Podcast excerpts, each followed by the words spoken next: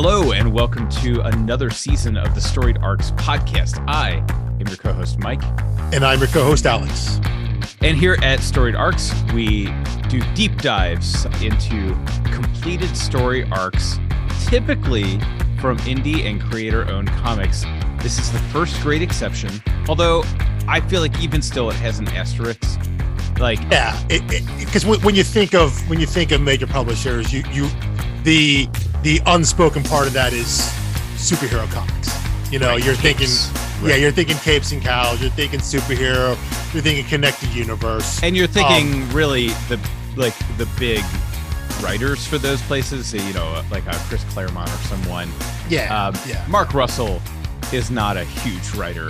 Uh, I would still very much consider him an indie comic writer, even if he has a one contract with DC Hanna Barbera he has the well he he has the indie comic mindset i think.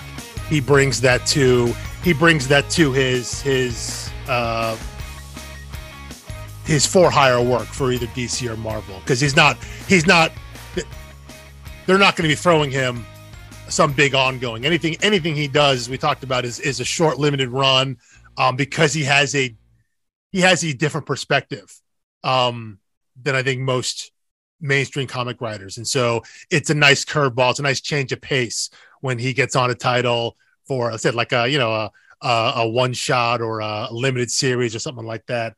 But uh, yeah, he's not someone that like you're going to give, you know, and, you know, maybe, I don't well, know if got a term, but he's not something you're going to give like, you know, here's your, here's your ongoing Batman title or, or Spider-Man right. title or something like that. Uh, yeah, or even like the Flash or Green Lantern or something. Yeah, but, yeah, yeah. Uh, but this is my preferred reading method. I love being able to complete a story. The ongoing side of comics, I found very exciting for a long time, and now I'm kind of like, I I like getting variety and I like getting closure. Uh, in doing these 12 issue, six issue, you know, I don't know, 20 issue limited series. Um, is really my preferred method. That being, I still read ongoing stuff, yeah. but my, you know, I, the thing that gets me excited is, uh, like, ah, yes, twelve issues. I can, well, I can read yeah. it. I can hear what this author has to say. I can explore this world and these characters, and then I can stop and I can go on to the next thing. I'm not stuck doing this for the rest of my life. Because like, if you pull Batman, Batman's going to outlive you. Like, oh yeah, you're, it's, you're it's, never it's never going to pulling stop. Batman. Yeah, um, yeah, yeah. Like yeah. my grandfather pulled Batman, and uh, you know it's still going. Yeah, you you you stop reading Batman when you just decide, you know what, I'm I'm I'm going to tap out. Uh, yeah, because it, it's always going to, and and that is that's both. I think you're right. That, that that's a draw uh, uh, to to some of those you know um, more popular ongoing comics, but yeah, it's also uh, it can also be a hindrance, and it can also be a a barrier to entry because you look back, and you're like, God, there's 80 years, literally 80 years of these characters, 60 years of these characters. How do you jump in? Um, and the answer is you just do. And then, but then you think, well, how do I jump off?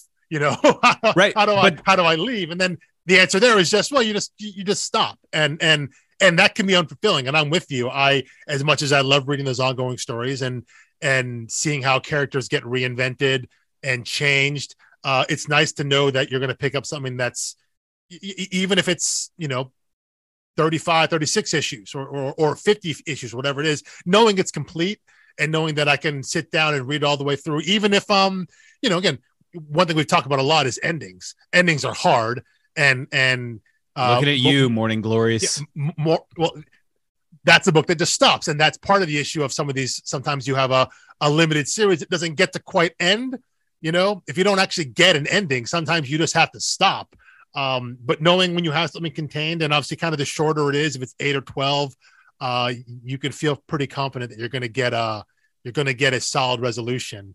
Um, although you, you, know we'll get there when we talk about the end of of, of the Flintstones here, but you know, because this book isn't really a doesn't really have a a, um, a strong narrative through line. Like it's not like it's a um, no, but the project you know, itself to me is analogous of uh, and I wonder what you'll think of this because you're a huge fan. I think this project is similar to what Tom King will do. Take something kind of golden era, do a 12 like he's not inventing new characters. Yes, yeah, taking yeah. pre-existing things putting a 21st century bent on a golden era you know, yeah, silver yeah, era I, I, yeah. It, it- the- the- there's a lot of similarities there. I, I think again, I think the one difference here uh, that you and I were totally different worldviews, you know, no, between you- King and uh, Russell. Yeah, well, no analogy there. Actually, I don't think they're that far apart worldview wise, but I think something you and I talked about before we started recording was that th- this is it's it's a borderline anthology story because it's really just each issue just kind of drops in. We're dropping in on Bedrock, and we're we're covering kind of a different a different uh a, a, a different part of the of society of life.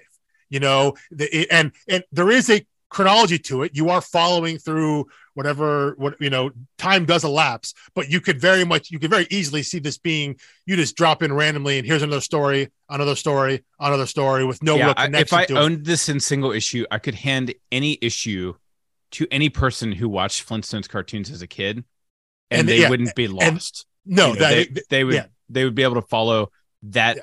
And I love that there are twelve standalone stories here. With only with only just kind of the smallest like There's- really yeah, your there's A- connective your tissue, A, but- your like your A and your B story because most most of the issues, almost all of them, have kind of multiple things they're hitting on, and and your really kind of your your main storyline the main commentary, and even kind of like the second one are really standalone, and then just at the bottom are some of these these through lines that that just connect.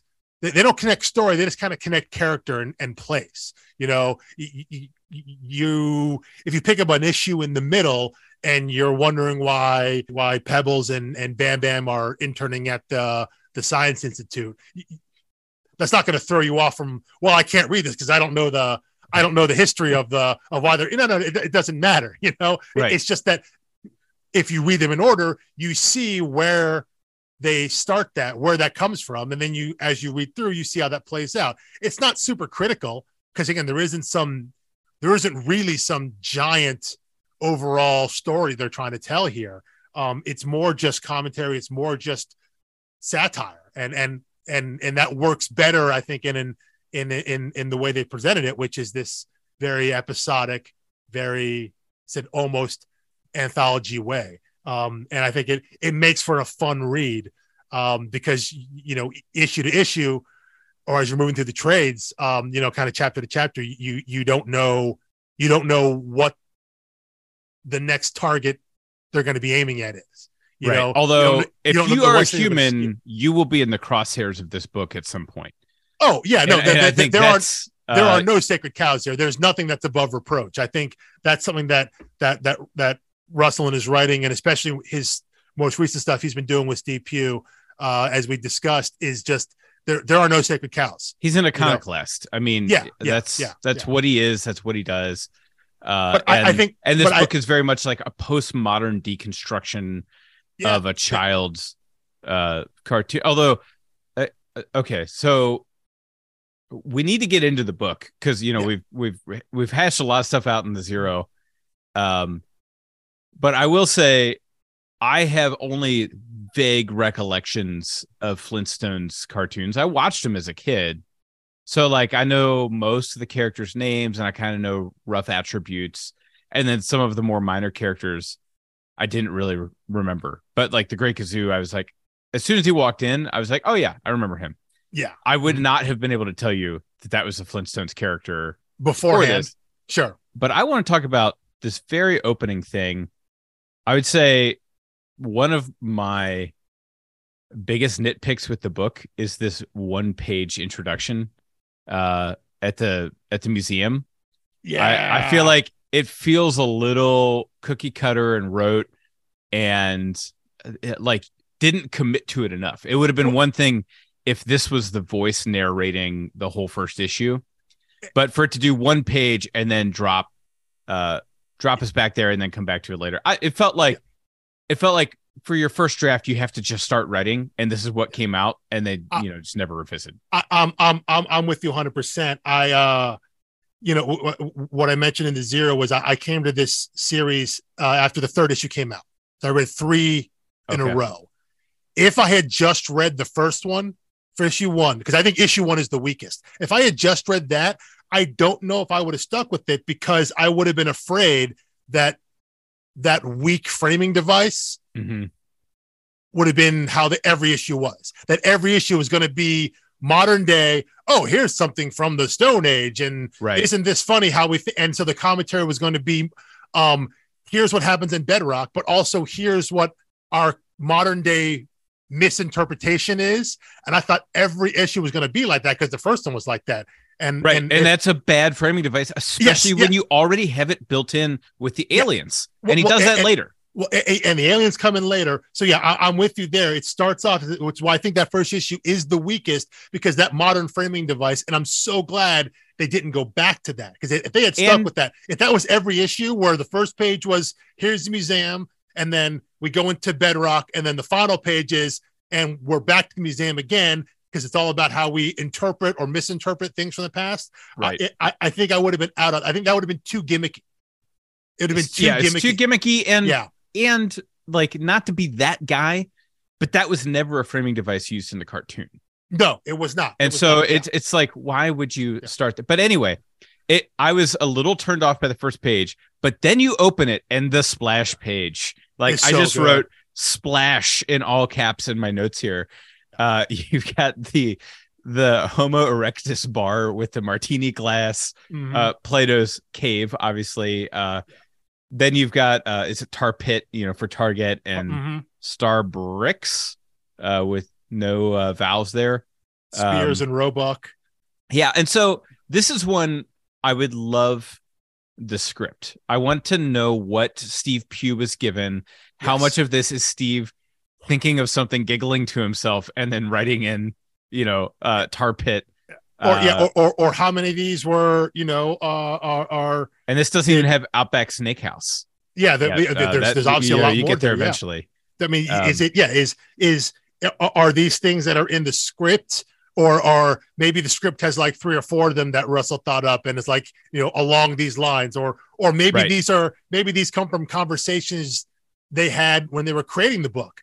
They were just throwing out Yeah. random puns and just figuring figuring out when they could when they could deploy them. But You know, this you- felt you can't get 'em all. immediately. I was just immediately all in- in one transported. This is what I remember the show being. Yes. The show was very tongue in cheek, Mhm. uh, and frankly, aside from the human actors, was very fourth wall um, about everything. Like you know, the appliance animals would turn to the camera and speak and say like, Yeah. "Oh, brother," and Yeah. stuff like that.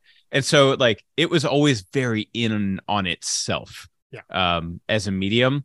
Which I think set it apart because I don't think Jetsons was like that. You know, Jetsons was meant to be like the futuristic version of this and i don't remember people ever turning to the camera and talking or there being like a futuristic version of target this has uh, Yeah. you know a past version of target so i think Yeah. flintstones was unique in that way like Well, no and- other hanna-barbera property A- a- and obviously, you know, the the the series will start throwing curveballs very, very quickly. But this opening splash page is meant to, if you have a any remembrance of the Flintstones, I think that this splash page is meant to, um, I don't want to put you at ease, but it's meant to say, hey, we understand what this is. We understand the setting here, you know, and because it, it's it's all about it's all about you know the modern day equivalents in the Stone Age, and so you see this, and I think you're you're like, okay, I I know what this place is. I see what they're trying to do, and then obviously very quickly as you get into um, the kind of commentary and satire that they're showing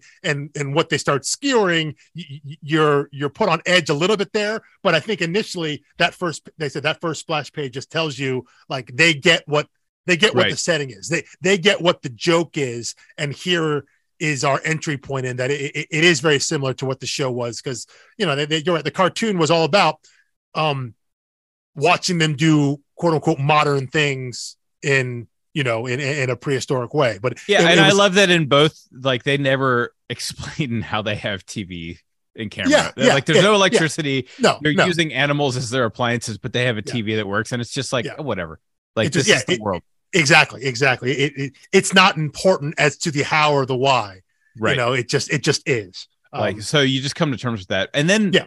you immediately and i think this is mark russell timidly dipping his toe in the water for one page then a beautiful splash page and then immediately we're getting this plot line with the cro-mag workers Yeah. uh Yeah.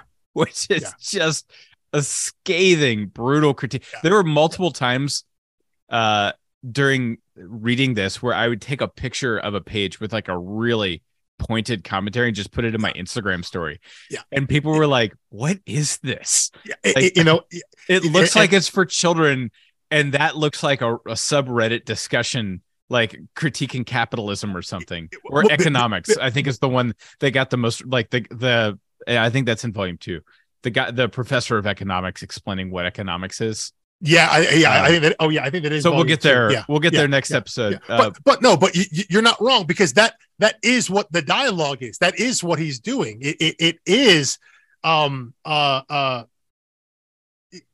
Again, I, I don't want to say he's sneaking things in because I think it's very clear once you read the first issue what his goal is. So, but on some level, yeah, there is this idea that he was able to to sneak all these things in to a DC book, a book that has DC's logo prominently on the cover with um you know but i i, I think There's, I mean, yeah, there's a lot of IP and money and ownership tied up with this franchise, and a lot of. yeah.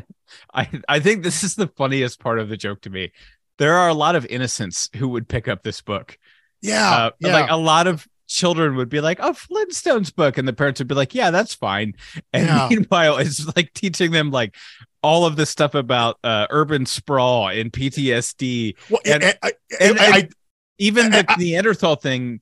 Uh, or uh, well, oh yeah, he calls them Cro-Mag employees, yeah yeah and they say actually we're Actually, we're Neanderthals. Neanderthals, yeah Uh, but I think he keeps calling them Cro-Mag. he does he does Which- he does yeah is uh, analogous to um yeah i don't want to like i don't want to irritate people that's mark russell's job. But in ohio big controversy last year when cleveland uh, changed their baseball team name to the guardians. I have family in cleveland that were all distraught about it. And i said well like just try to imagine like uh, an entire race of people being misnamed because someone a white guy hundreds of years ago mistook the land he was on and now you honor them by calling them that name Yeah. um like it's just a it's just a crazy thing that they you know they were the indians for so long even though Yeah.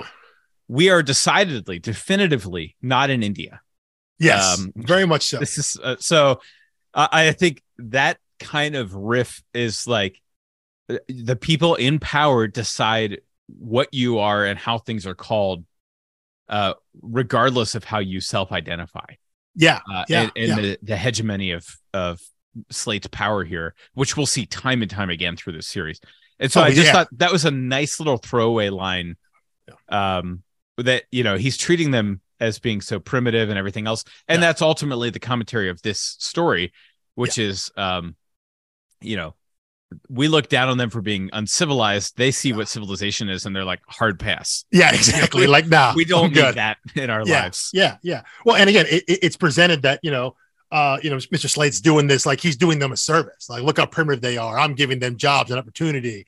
You know, it, it, it's that. It's but don't the- you think you're supposed to be cynical about slate like he knows totally. that he Oh, knows oh. what he's doing yeah No, like, yeah, no, he well, knows but- how to but- present it but he knows Exactly. that he's not doing anyone a favor except No, himself Well, yeah, it, it could be because because they're because they're they're they're cheap labor. So they Right. need you know they're so primitive they'll take whatever I give them. So I give them a little. I give them I can give them a lot less than I give my other employees. So I'm helping them because they're so primitive and poor, but I'm helping myself because I'm saving a lot of money on labor. You know. So Right. but but he's yeah he he he is that you know just uh super super cynical. You know just you know, if there's a villain in this story, quote unquote villain in the story, you know, but large scale here's the capitalist is one of them. You know, yes If he was- yes yeah. no and and that right there okay so i'm glad that you didn't say slate Yeah. because the enemies here are ideologies Yeah. Uh he's deconstructing ideologies Yeah. slate is only the villain when he is the stand-in for that ideology yeah, and He's- yes, when he's the- representative the of that. priest is only the villain when he is the stand-in for fraudulent phony religion yeah, and Yeah. the scientist is only the villain when he is selling doomsday propaganda Yeah, you know based yeah, on yeah. sketchy math Mm. so it's it's like uh although I think the he, art he critics are always the villain. people Well, yes. I, I think I, I Which think is like so poignant right after he gets canceled from an indie comic run. yeah, I, I, yeah, I, Um, th- I think the I Let's think take the- our important the opinions Uber, elsewhere. yeah, Yeah. the Uber the Uber snobby art critics are always uh always the villain. They're they they're and never I think that's fair. Uh, Yeah, you know, yeah. I I have um, you know, I have some that I just can't resist reading. Uh, and as Richard Brody is the one that comes to mind, who is uh New York Times and New Yorker. He's a movie critic, and I read everything he writes because it amuses me, even though so much of it in art criticism in general, you end up saying so much more about yourself than you do about the piece Yeah. um and that's what uh if there's a a wonderful wonderful essay by susan sontag called against interpretation uh where she argues that uh you know interpretation is so much of the interpreter imposing a framework of understanding on a piece and then judging it according to that. And that's so reductive. And she's you know she kind of speculates like that's why art has become more abstract. Like where they're trying to obscure it to make it harder to impose framework on. And then people complain about how abstract and obscure things are. And it's like well i had to do this because you're the problem.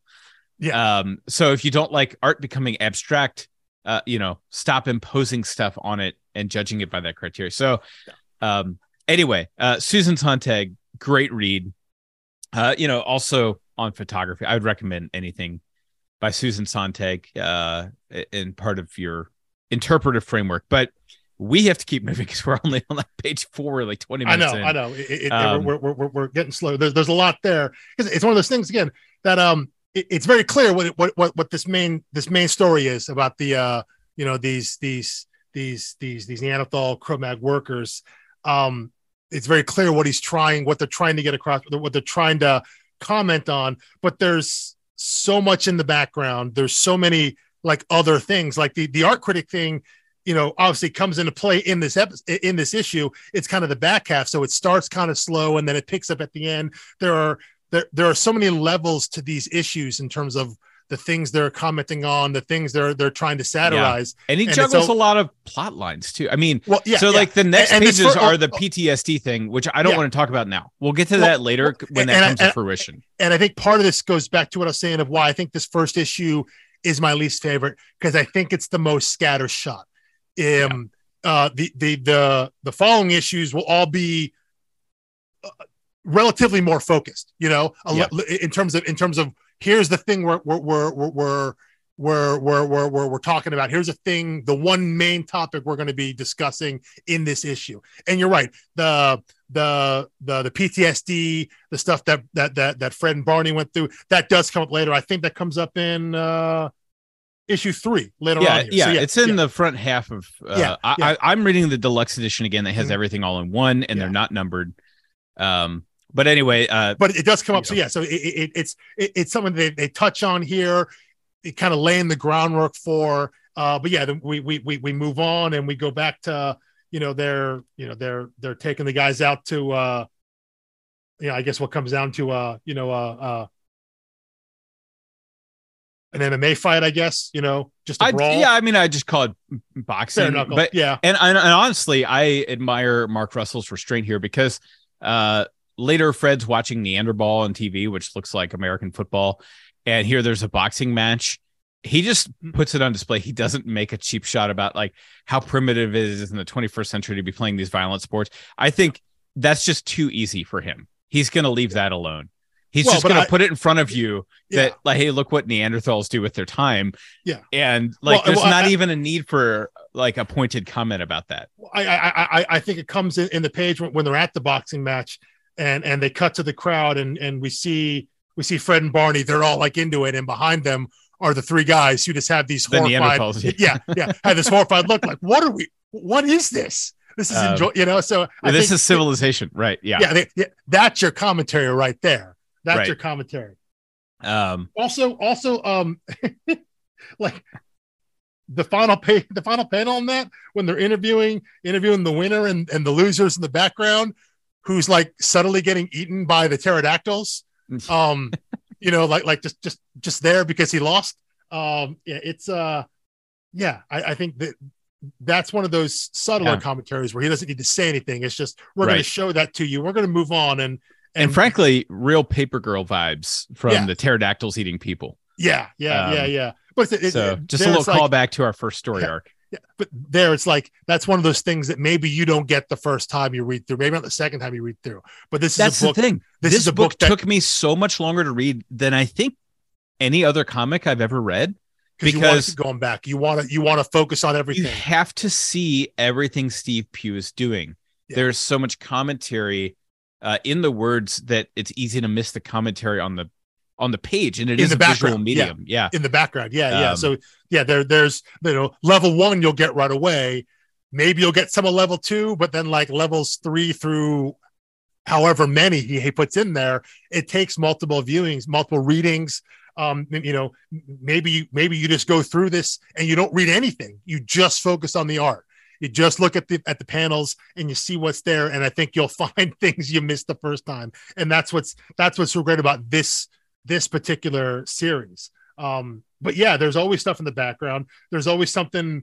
So someone is making a face, doing you know. There's you know background characters that get no commentary. That but when you see it, then now that's all you can see in the panel on the page. You know, uh, and and it, it's it's it really is great. It really is genius like that.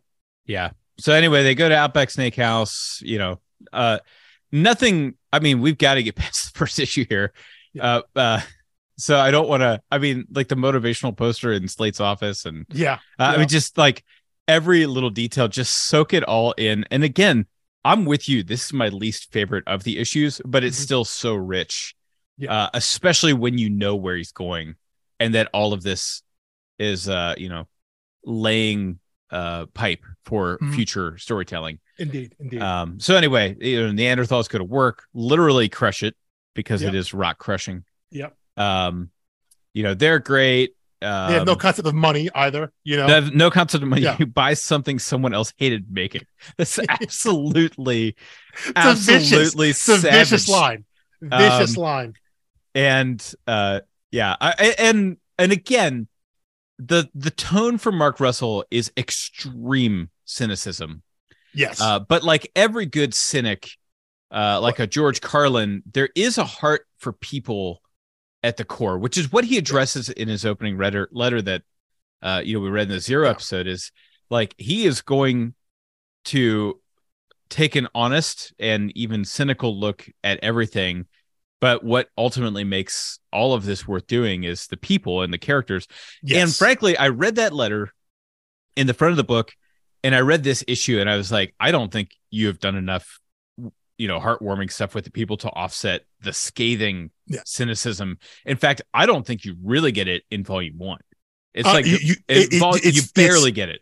I think I think um, you're right. I think you're right. I think It's, it's volume you two build is where it starts to get heartwarming and you Yeah. realize Fred is a really decent person. yeah. Uh, I, I, I not think perfect, but No. but flawed for sure, uh, but decent. But there, there uh, is there is there is a bit of a setup that yeah, that your, your first half is is really is just like uber cynic, and then the back half is like yes, okay, but there's something to it now that that it it. I think the back half of the story is like there's still cynicism, but it's not there's not hopelessness. You know, like Right. like right, uh, things I are bad. Things are bad. Here's why they're bad. But we have the capacity to do better. And and it's like he's I'm calling out the bad things because I believe we can fix them and make them better. Versus I'm calling out the bad things because I think we're all doomed and this is terrible. You know, so I Right. I, I think Although there's I a- there- there- think without that framework of knowing like who he is, where he's going, where he's coming from, the first issue and really even be- the first six issues, it can be I pretty could dour. see him as It can be just tearing down. it can, like- it can yeah it is it, it, it you can there's definitely that read there there are less moments I think is really the right word for it. yeah. He's he is dismantling the systems and ideologies of the world. Mhm. And like all postmodern deconstructionists, he's not offering a better alternative or replacement.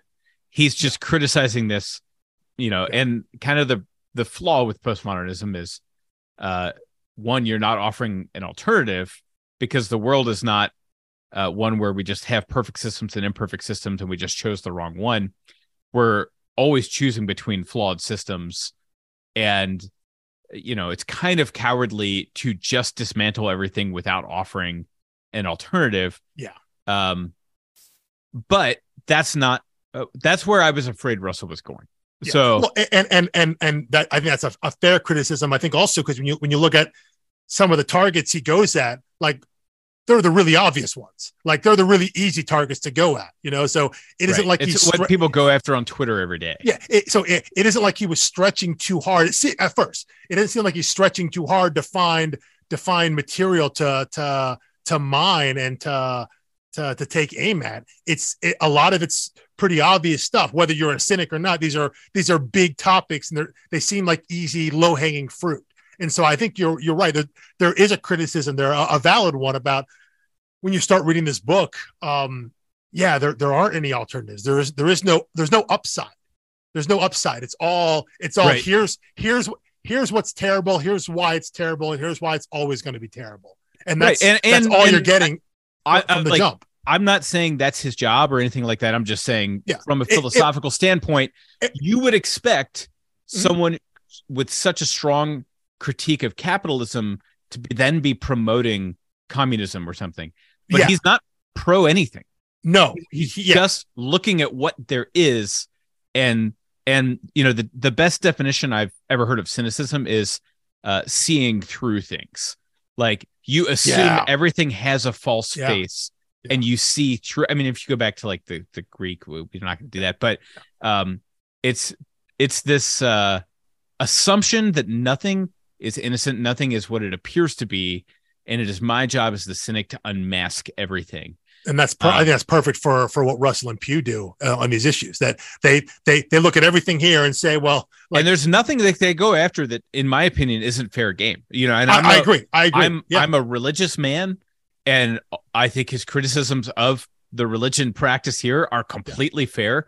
Uh, I believe you know in science, he's- and I think his criticism of science is fair. Yeah, because he's not going after the idea of religion or science. What he's really going after is like the use of it, the, presentation. misuse, of yes, Yeah, right. yeah, exactly. imposition. Yeah, yeah. Like, the- the- any power grab Yeah. uh, that's out of order for those things Mhm. uh, Mhm. or you know, or you know it seems like he's even disappointed in religion for being fixated on the type of donuts they serve instead of more substantial things exactly. that yeah, they yeah, could yeah. be focusing on Yeah. and Now, so it's like he's on. not saying it's wrong to focus on those things in some way but the attractional like throw money at it uh you know to, in order to collect money from it uh is very cynical but there's a whole issue that deals with I religion was gonna say we, we- we should specifically we should we should we should be careful. we should Um, end issue one by saying Yeah, this yeah. No offense but it seems like the whole point of civilization is to get someone else to do your killing for you. I had to really chew on that. I mean i really really thought oh my goodness. Like i you know as an american citizen um whether i chose to or voted to or was even born yet in the benefactor of the american military winning many skirmishes uh wars and conflicts in the past my lifestyle is better because of that and uh, all I had to do was like pay taxes, be part of it, and someone else did killing that benefited me. And it's like, wow, that is just uh, uh, that is brutal. And again, I don't think Russell. I think there's a way to like lob like cynicism in a cheap way that any hack can do it. This is Yeah. really targeted, precise, and if you're being honest, this is true.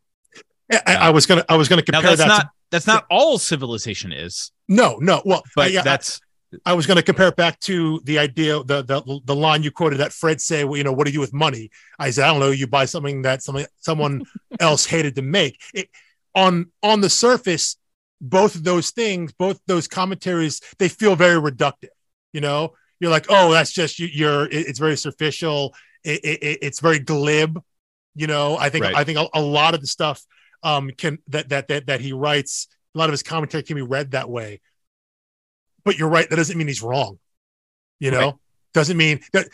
right. it And may- so, and then he, this, he may not you be know, he may not be absolutely correct, but it, it doesn't mean he's wrong. He is he's pointing that lens back at it and part of the uncomfortableness of it is because there is there's more i think there's more than just a grain of truth. Like there's a lot of truth in that. Oh there's and, substantial yeah yeah. yeah. It, it isn't just a small bit there. It's is there's a lot that that's really really weighty. It's funny to say it's funny to read but kind of the more you sit on it the more you chew on it um kind of maybe the more i think the more disturbed you get because you you start seeing that um like it, maybe there's more truth there than than than than than falsehood you know? That it's maybe that there that maybe you didn't maybe you think the same thing. Maybe you ig- deliberately ignored some of these things because you didn't want to deal with the uncomfortable truth of it you know? He's he's trying to expose that. And he said he does it in a way that i think you can if you are so disposed you can dismiss it as being glib you know oh yeah. that's just ridiculous and and then you close the book and you're done but if you're but, if yeah, you're open-minded enough to to really really let it let it marinate um, well and i think if you if you press on you know if you keep yeah. going to really hear mm-hmm. uh he I think a superficial reading of the first issue, you would think he hates the Flintstones. He hates. DC. He hates Hanna Barbera. He hates society. He hates society. Yeah. Right. And it's like this. That's not, I don't. I don't know Mark Russell, but I don't think that's who he is. No, uh, I don't think there's any reason uh, to suggest that. Uh, although he devs, he does hate art critics. Yeah, yeah, yeah. Because the, the, the last thing we get here yeah. is the the primitive art gallery. Yeah, and uh, I, I'm bored. Let's take our challenging commentary elsewhere. Like, get out of here. This is so brutal, and I, you know, and I love that Wilma eventually gets her redemption uh, yeah. in, in this uh, mm-hmm. story mm-hmm. arc. Uh, and and there's eventually a really beautiful. Uh, well, no, it's in this issue. A really beautiful backstory of why she does the art she does and mm-hmm. why it's so meaningful why it's imp- and why it's important to her. Yes, right. Yeah. Uh, and and you realize like, oh, she's not. This is not a cheap imitation of anything. This mm. is her truest form of expression, which is what art is supposed to be. Yeah. But the critics didn't want to understand her perspective. They just yeah. wanted to use, uh, you know, the tools they have mm-hmm. to mm-hmm. to register the opinions they have on any piece that was unfortunate enough to be in front of them. Yeah, uh, and then we end with you know the kind of boring.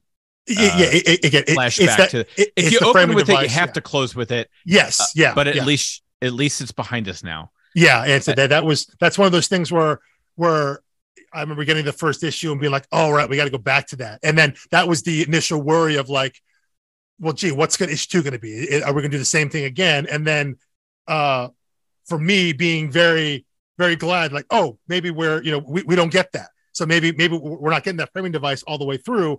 Uh, and, and I felt much better about the series going forward because yeah, I, I didn't. That was the the weakest part of what I well, again what I think was the weakest issue, even though there's a lot of really good stuff there. Just having that framing device feels like a a really unnecessary crutch if they had done it every issue, right? Yeah, I mean, it would it, be it, just, it, would be bad, and yeah, yeah, and it's just yeah, and unnecessary is the best word. It's yeah. it's not even.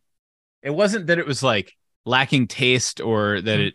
I mean it it technically worked for what it was, but you didn't. It, it would have been the same commentary every time, right? It would have been it would have been, been, the exact same thing. It, it would have been it would have been someone Us being in, in, snide about their yes. civilization and then realizing theirs is the same as ours and yada yeah, exactly yada. yeah or yeah you know someone making a Snyder mark making a a a, a wildly inaccurate uh, uh, uh, assumption of, of what this thing is or was that we found. And then we get the issue showing that what it actually was, and it's just a parallel to our world. And then we cut back to the, yeah, it would have been, that would have gotten really stale really really quickly. So i'm i'm really glad they didn't they didn't follow up on that and and feel the need like oh we have to have this tie every time. We have to have a hook. Um because that's one of the things that um when we discuss these these dc hanna-barbera uh, not crossovers but the, the, the, the, this line that um that uh that, that dc was putting forth that almost all the books had some sort of hook to them. Right. And the flintstones didn't the Flintstones was just here's a version of the Flintstones, and and their hook was something much much bigger in terms of uh, this kind of like sat- satire and commentary. But their hook could have been that framing device from the from the first from the first issue, where every issue was us looking back on them as opposed to just getting a story. And I'm I'm glad they didn't go that way because yeah, it would have been a significantly lesser book, I think, a, a, a significantly lesser comic. So, for sure. Uh, okay, so now we're in issue two. This one, like, I I have like very few notes here, so I think we're gonna move at a faster clip. Mm-hmm. This buyer beware kind of a good standalone piece. Uh, much better issue than the first one. It's just much more focused and targeted. Yeah, yeah, absolutely. And it's on the invention of stuff, basically. Yeah, it's, it's like it's consumerism. We've, we've, created these jobs in exchange for the job. We've given you money. Now we have to give you mm-hmm. something to do with the money. Um, and so you see, you know, the mall opening, and uh, the one that hit home the most was uh, Bone Depot. Um, says hey, look like you look like you're a man who's serious about weeds. And she says, uh, you know, what's a weed? He said, it's uh, I don't know how to answer that question. And my wife and I get into this fair amount because uh, you know, she's into composting and she's into gardening, uh, and she's into biodiversity in the yard. Whereas I kind of would like my yard looking kind of tidy and neat. And we had this huge disagreement, like, oh, the same week I was reading this, I wanted to like clear out this little patch of garbage on the side of our house because this weed had shot up to like eight feet, but then it bloomed and it was a, a hibiscus flower of some kind. And I was like, Susan, please let me take this weed out. She's like, well, it's not a weed. And I was like, it is a weed. It's it's like taller than the window in front of it. It's taller than anything we want to be growing there. It's a weed. She said, Well, no, you just told me like what type of flower it is. I was like, Yeah, but that's like we didn't plant it, so it's a weed. And um, then I read this and I was like, dang it. I am I've totally bought into the consumer like the construct of like uh and, and, you know in Cincinnati the great weed that plagues us all is honeysuckle mm-hmm. uh, which is what the whole region would be covered with if people didn't live here but we have moved in it's invasive and it grows fast and we don't want it so it is a weed yeah. Um, but yeah, it, you know, if you go to uh, Home Depot rather than Bone Depot, you can buy a weed killer, and like I dare you to go into Home Depot and ask the person which plants specifically does this kill. Um, like please define weed for me.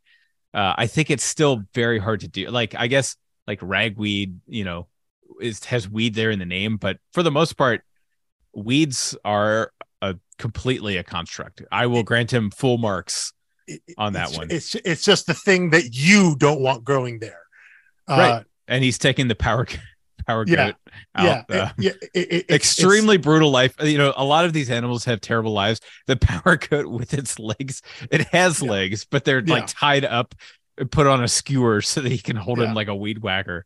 Yeah. Um, uh, extremely tough beat for the for the goat. Yeah. Yeah, yeah. Uh, the the the appliances are are one of those. I think uh, that's one of the running storylines that that I don't think you you you you don't know is happening as you're reading until it hits a certain point, and then you're like, oh wait a minute, are this uh, like is this the most important thing in the comic? You know, I think it hits you very subtly. We'll get there towards the end of of this arc, but you know, one of my favorite pages in recent comic history is comes from this book and we'll get there but it, it, involves the appliances and it's it's it's one of those things that's really sneaky because it starts it starts very funny here with power go it's like, yeah it's hilarious like and and i will say this is where uh the cynicism and crit- criticism becomes more targeted and therefore more meaningful because yeah. the first one was kind of like broad strokes criticism mm-hmm. of capitalism mm-hmm. which i see every day on my twitter feed my instagram yeah. feed and my tiktok feed like people just railing against capitalism, uh, critiquing, you know, big money grabs. Uh, we're recording this like the week that Elon Musk has taken over Twitter and just laid off 7,500 employees by sending them Elon Musk memes in their email. Yeah, uh, yeah. Like this stuff, like Real that solid. criticism writes itself. Like, mm-hmm. you know, we don't need a great artist to yeah. come along and point out the absurdity there. Yeah, that, but that, that's almost impossible. That, that's almost impossible to satire because it's it's almost satire in real life. Right. I mean, and yeah. that's the thing is like this is where uh, this is why the mockumentary style of the double O's became so popular because uh, they they didn't have to do farcical stuff anymore. They just Yeah. had to have someone look at the camera and be like, "Can you believe this is happening?"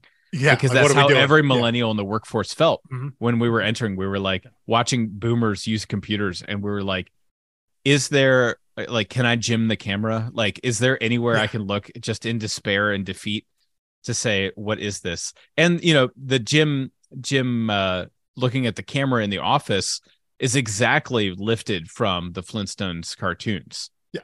you know that is what the animals did uh, in the cartoon. the the animals are are are commenting on the humans. Right. um you know and and and in in a way and yeah so having it introduced here um you know with power goat and then we have the the dishwasher you have the record player can opener uh i guess uh, the coat rack. You, you you have all sorts of things here. And again these are all staples of the flintstones cartoon you know? You know as you're if you were someone who was aware and and, and knew the flintstones this is the introduction. You're seeing all this stuff here. You're seeing all these things come into play uh, all these elements that you would have uh, you uh, you know you wouldn't have uh, that, that, that weren't in that first issue. So he's bringing them back and he's bringing them back in a way that um hopefully makes you rethink their existence yeah you know? i mean and and yeah I, I- and then he immediately moves on to religion and he's got a lot of bones to pick with the religion he does that being said like hang with him because he has a really beautiful um empathetic take on this character by the end of the arc uh Yes. but he's going to take some punches you know Yeah. he's going to take some body blows before we get there. And and and and as we discussed religion specifically is the topic that has gotten russell's work the most criticism outside criticism has the most i guess controversy surrounding it. Not not of his making of just its kind of mere existence um you know in terms of some of the books he's written. So it's it's not it's not shocking that it would play a role here because this is you know kind of early comic work for him. He's working out some of his ideas. Um he he plays much more into this idea in his book second coming um that they did uh that received a lot of controversy a lot of media uh, uh scrutiny and god is time. disappointed in you yeah. I mean yeah this so, is- so- yeah but, again, i think it- all of his criticism is of bad religion. It- well, yeah, and I have it- yes. No i don't want to be defending bad religion. Like, uh, yeah. that's that's my thing it comes down to to i- i- if you are in that picture or not. If you are someone who thinks this view of religion is what it is you're going to be offended by it you know? So yeah he, he i don't think I- i think he has been a lot of charges have been leveled against him that he is anti-religion eh, specifically anti-christianity. I think there's a lot of that there. I don't think he is. I very much don't think he is. I mean, I, I- think he's against it as a hegemonic power in society, yes and so am I. he, he, And- he, he's against how religion specifically christianity in this country how it is used um Yeah. i think both as a shield and a sword you know depending on Oh, yeah. depending on what, what is needed as opposed to as opposed to being like a belief system and, and a way you live your life and a way you view the world it yeah it, it- it becomes this this these these other parts of what, what religion is kind of bastardized and become. You know, like i think you, you bad religion. I agree with it entirely but that all depends on what side of the fence you're on. If you're in that you think this is the way it's supposed to be and you see his commentary his critique and you get very offended by it because no this is this is the way this is what i believe this is what it's supposed to be when that's you know he's commenting on not not the not the base not faith. He's not commenting on that. He's commenting uh, on the on the you know christianity industrial complex or whatever Exactly. yeah, yeah, yeah. That's a perfect term for it. yeah yeah And and it, it starts here it starts here Right, It's a- and I it- think- it becomes it becomes one of the through lines that that is sprinkled in it's, it's like the the the the c or the d storyline you, you know every so often we jump back to the church You yeah, know, and I think back, there's like if if you're a if you're a good reader, uh, and this is not about uh, reading Mark Russell. This is just being a good reader in general. And you are uh, a Christian, and you read this type of critique of a form of you know Christianity or religion, and you're something in there is like uh, hey, that you know that kind of bothers me. You know, there are a few ways to do this. You know, one would be to like disavow it, try to destroy it, which is like the OG cancel culture, which by the way, Christians and like in the you know 70s, 80s, 90s invented Yeah. uh, of like boycotting pop culture and things like that. Yeah. Uh, and now they're up, you know, offended by it, whatever. Um, but that that was uh, one approach to it. The other approach is to just say, you know, just gonna ignore it, just gonna tune it out, uh, which uh, is like what a lot of religious people do. They create parallel uh, structures of pop culture. They have Mhm. uh, you know, Christian music. I don't know if you ever heard Mike Birbiglia stand up about how, you know, he's when he drives from show to show and he listens to the radio, every once in a while he'll find a station and he'll be like, Oh, this song's kind of okay. And then it turns into a Jesus ballad. And it's like, no, I was tricked. And uh it's like, why would you do that? I mean, like like uh to me, like some of the greatest musicians in the world, whether it be, you know, Beethoven or, or Bach, um, were were writing music from uh, the vantage point of their belief system and their faith, but it was not something that only people who agree with them could listen to. yeah. Yeah. Um, and, and so I think these are like thin skin moves from crappy religion. Yeah. And uh, I think if you find yourself identifying, uh, you know, with the criticism of this, the smart reader will say, "Oh, maybe I need to update that." Like Maybe I I, need to examine why. right. You don't need to like abandon uh you know the good parts of you know the, the parts that are um you know have always been helpful and true but these things are corrosive destructive uh, and really obscure what religion should be about. And i think you know m- you know i think uh it's i go back to this quote a lot but george carlin inside every cynic is a disappointed idealist. I think mark russell in order to be a cynic has a really beautiful understanding of what religion can and should be. Yeah, and he gets there at the end. and at, he's at the end of the yes, series. Yeah, and he gets there at the end Mhm. and seeing this monstrosity is what he's so disappointed in. I, I agree. I agree. I, and and he he he he starts laying the groundwork here, and said as it's sprinkling through. You know whether it's you know uh, various other issues here, he keeps building up the thing that he dislikes about it, so he can at the end when it tears it down, he can then present what he believes his idea actually is, and it's not that it's not ultimately that that faith and religion and belief is bad. That's not that's not Right, the thing he's railing it- against. Like I think, and if he had done that in reverse, if he had started, you know, the really beautiful depiction first and then criticized it for 11 issues, that doesn't work. It doesn't. I'm I'm trying to I'm trying to think about you would then just like you you would tune it out then, right? You wouldn't Right. You just wouldn't hear it because you'd be like, well, I know where he lies deep down. every time he, every time we went back to it, every time they went back to the church at that point and showed something else, you'd be like, oh, whatever. Just you know, it, it doesn't that that doesn't like we already know what the real nugget is yeah that yeah, he's getting yeah. at. Uh, Yeah. so we don't care about the chipping away the crappy stuff first. And that's that's what he's doing. He's like he's like someone looking at a big stone with a chisel and he can see what the beautiful thing the statue is inside. Yeah. And so for 12 issues, he's going to chisel away at religion. He's going to chisel away at science. He's going to chisel away at civilization, Yeah. at the at things human that relationships, and at the things and that other and- people think are important about this, but it's not.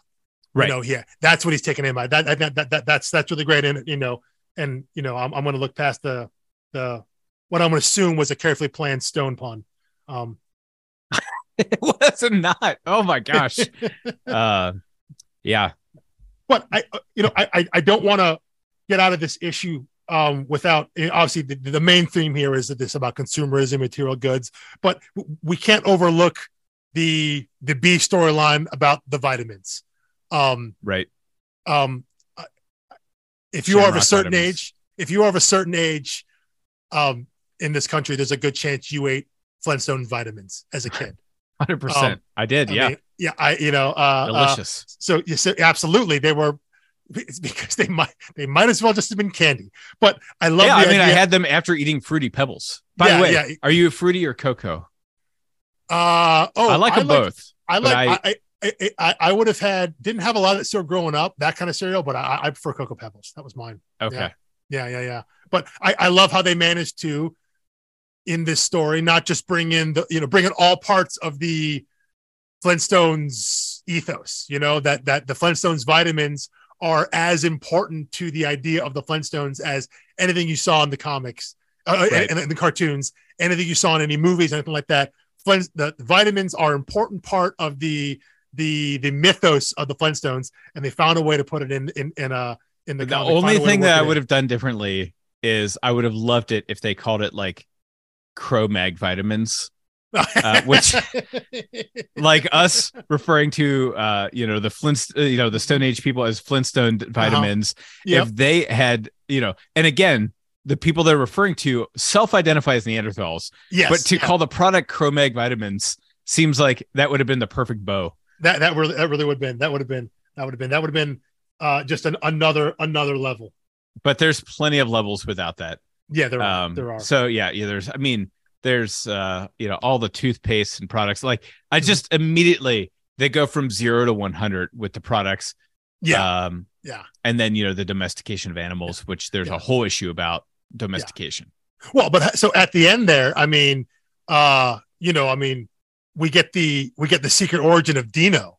Yes. Uh, as as as an appliance that was going to be recycled uh, when they had, which is Absolutely. just it's brutal. It's I mean, it's so brutal. I mean, and, and later in this, you'll see them literally throw away a living yeah. uh, yeah. animal because yeah. it's a broken appliance. It's a broken, yeah. And, and, and you know when Fred asked, you know, like you know, what does it do? Is like I got to know anything. It's like perfect. I'll take it. You know, and you see it's Dino, and there's and like I, I'm not a pet owner, but still, there's something about that. You're like, wow, that's there's something there. And and again, that sets up this other through line, this idea that Dino is a pet, but yet animals are supposed to be quote unquote appliances here. So you know, and and you know, it, you know, he's a he's a traitor, as it were. We you know we, we, get to that down the line here, but again, setting all these things up here. But that's just again the, the, to kind of reframe everything you think you know about the Flintstones and and what they are and what they're about.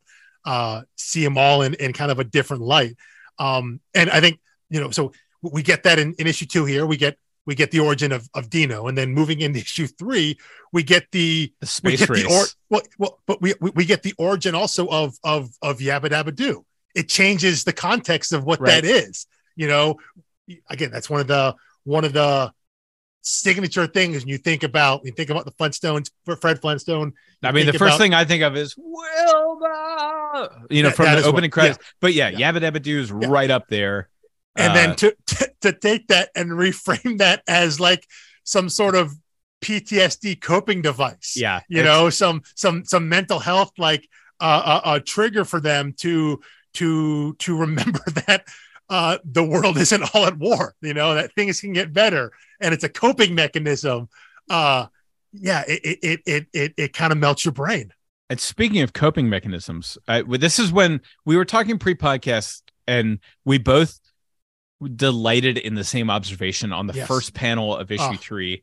Uh, Bedrock Middle School. The name of the school or the mascot is Home of the Fighting Tree People, which is an appropriation from the Paleolithic Wars that all the men in town still have PTSD from. exactly. their conquered enemy is now made like a heroic or a, a, you know meant to be a mascot. And you know, again, this goes back to like the Cleveland Guardians thing in baseball. Yeah, exactly. Um, the, the idea that like people that were absolutely brutalized were like, uh, in hindsight, it's like actually they're they're they're yeah. pretty noble, pretty strong, pretty wise. We're gonna yeah. make them our mascot you know, but we're going to use our name for them. Yeah, the, uh, and it's just like in, full marks for wanting to respect them, yeah. uh, but you get zero out of one hundred for execution here. Mm-hmm. Um, yeah, and I I don't think it was uh, like I don't think whoever picked that from the middle school meant it like to be a source of derision. Uh, you know, it was an well, earnest choice by someone because that's what civilization does exactly uh, yeah. its well, conquered and, enemies. And, and, and when we think about all of our our our school and professional team mascots that have you know questionable origins, they're all the same kind of way. You know, no one's. I mean, maybe except you know. Well, I mean, even when they, I mean, I, I, I got a hard time defending the Washington football team slash Commanders and their former name because that's like a straight up racial slur. But yeah, like It's the really Chiefs and the the Chiefs and the Braves, or even even a lot of colleges in this country when they take the name of maybe the local indigenous tribe, whether they are the Seminoles, the the Sioux, the Illini. Um, you know, they a- a lot of those schools have for many years worked with the local tribes and communities you know um and and a lot of them have their blessing but just because they have the blessing of that tribe of those people does that mean it's still okay to use you know that's one of those things that that you know i'm i'm i'm not going to weigh in on because i'm not i'm not i'm not from that group you know Right. But- I mean, that's the thing is like, yeah, you got the modern, you know, the modern people from that group to Yeah, sign off on yeah, it. But uh, yeah. uh, to me, it's like, what's the history of why are you trying to figure out where the line is? Why don't you It- it- step further back from the line? ex- exactly exactly Like your It- alma mater, I'm sure has a wonderful relationship with the Cavalier people. yes uh, yes yes yes and, uh you know mine has uh with the bearcats which makes everyone ask what is a bearcat uh well you know the funny thing is like they're called the bearcats and the binturong was a retcon yeah, yeah. um it was named after a football player named bear b-e-h-r who moved like a cat and they chanted bearcat when he's on the field but people kept chanting after he graduated and they were like i guess we're the bearcats now now. it's like in the so- so- 1920s yeah. So, so now we got to figure out what a bearcat is right and Yeah, then they yeah. went to like every zoo in the country were like what kind of looks like a bear and a cat yeah uh, so the Binturong was renamed uh, to suit the University of Yeah. Cincinnati. Yeah. Uh, but no but, they're, they're you know, but, but still what I a love, better beat than uh, than the Cleveland Indians. Yes, yeah, or the, the the fighting tree people. But again, it, it's one of those things. It's in that first panel, and it's not talked about. But then, as you go through this, as you go through this issue and and and, and further on, and you find out who the tree people were, and that they were just the indigenous population that got wiped out so they could make bedrock.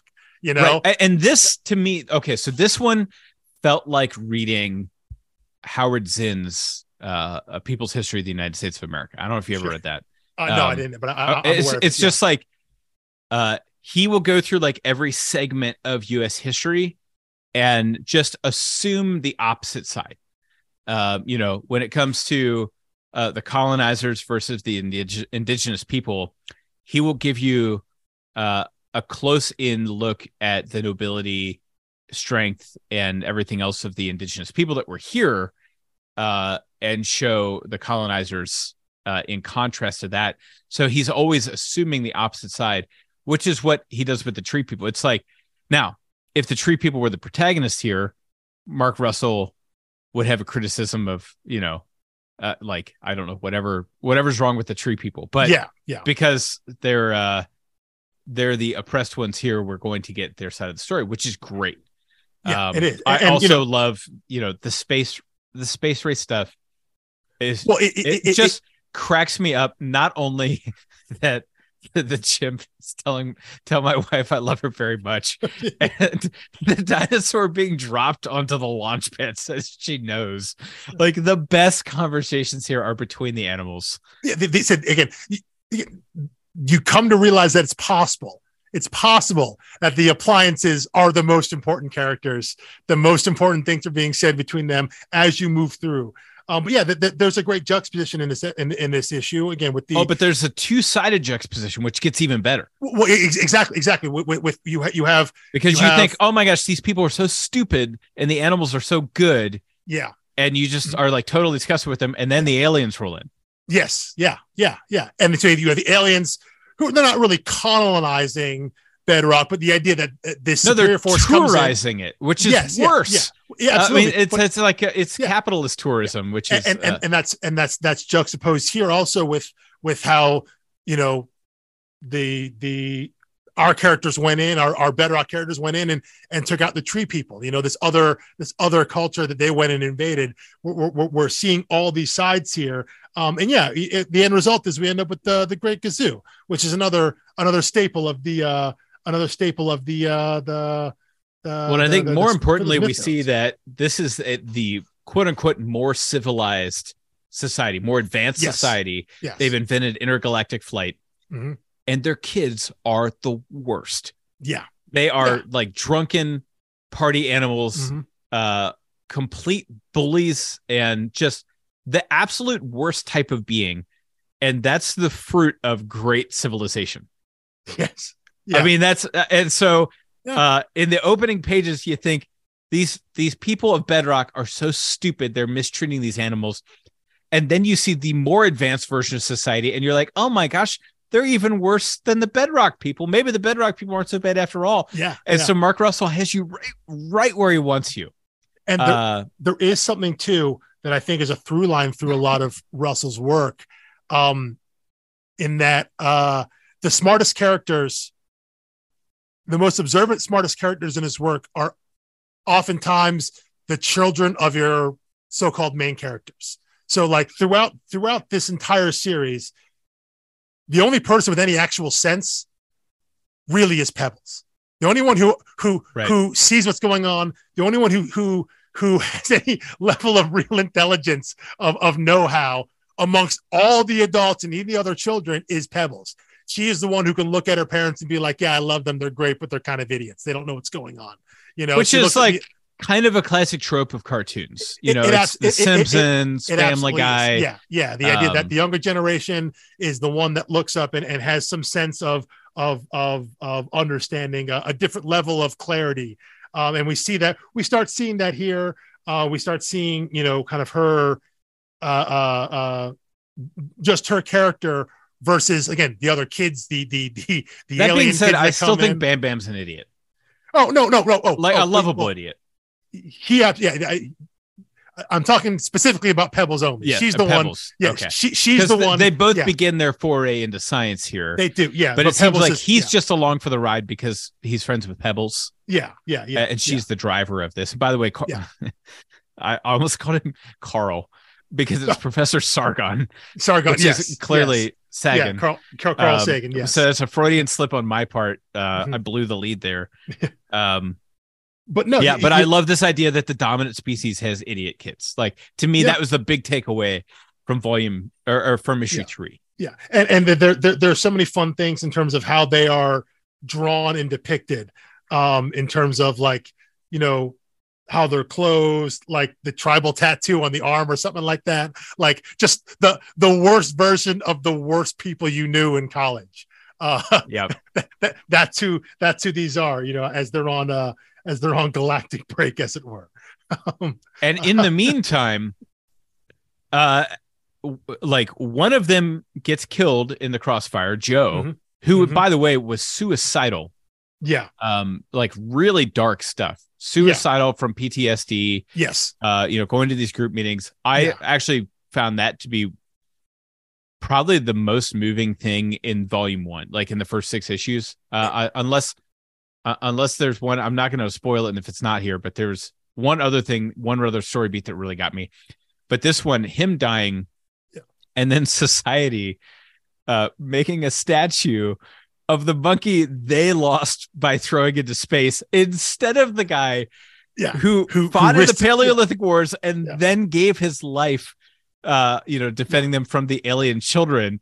It's like, oh my gosh, like I can't think of anything more excruciating than watching this unfold. Yeah. But we see it all the time. oh I yeah mean, this is this is real. Yeah. And it's it's presented obviously there's Sergeant the- Grumbles. yeah, the, the, the, the, the colors are so bright. The uh, Steve Pugh's art has uh, uh, there's kind of an, an inherent kind of comedic nature to it. There's a, a cartoonishness to it. So there's there's a lightness to what you're reading and what you're seeing that appears. But yeah, you look at it and you see Yeah, the that yeah, juxtaposition. yeah. Yeah. Joe is yeah, you know, he's he's we have that one scene earlier, and maybe it's just a panel or two where he's back when wherever he's living, and it's clearly it's just like this one bedroom, like it's just there's nothing there. You know, he's in this super dark place, and it's only when when you know Fred and and and Barney go there and be like, hey, we we, we need you, we need the soldier again. You know, he he he Right. found no way to to to. He never learned how to move past being a soldier, but Yeah, he's yeah, still good at being a soldier. Yeah, and by so- the way, that's a shout out to Chris Chuckry the colorist. Yo, yes, yes, yes, yes. it's, Um, it's, it's, I mean, it's Steve so uh, It's- you know, yeah. pencil and ink. Mhm. Um, but it's it's it's so bright, it jumps off the page. But there, there's some really, really dark stuff there, and, and yeah, Joe is is that character, and you're like, wow, that's there is there is a lot of truth in that.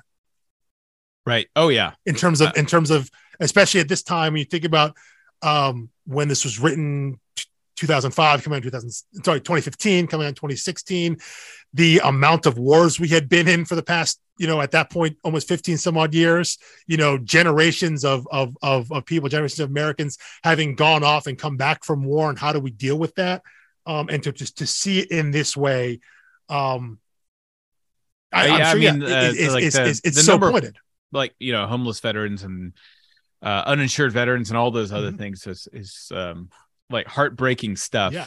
Yeah. Yeah. and uh it, it's kind of it, it's kind of a punchline but it's not irreverent.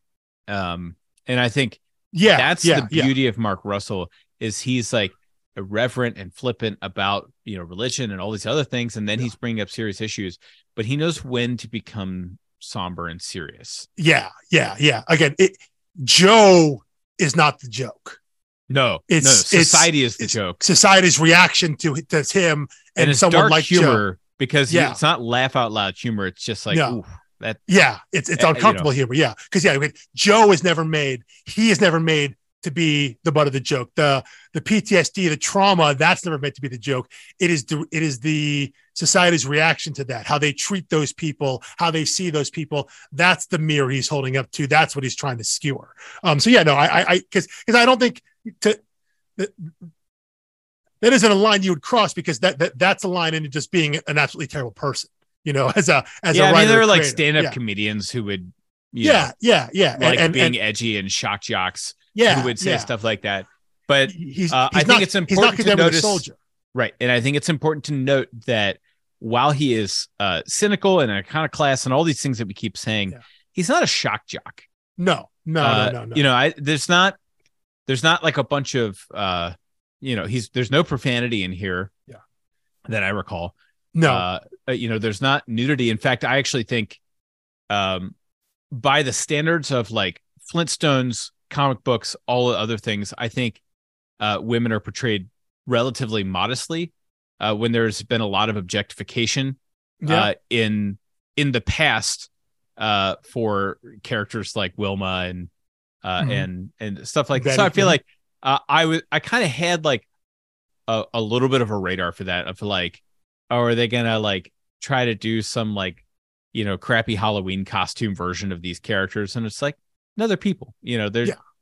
um in fact i was hesitant to even bring that up because um uh, it, it feels like you shouldn't really get credit for how it should be done yeah, but but, but, the fact but, that the industry yes, at times has been so bad Mhm. at depicting the human body in fact the most unrealistic depiction are uh, you know barney and fred who oh are Barney, oh yeah, no, the the, the like um Fred's proportions are as a, as a as a, a being are aren't even anywhere close to anything realistic. Yeah, like the, It- clo- the closest absurd. would be like dave batista or dwayne johnson Yeah. and even then they'd have to wear some padding or Yeah, cgi yeah.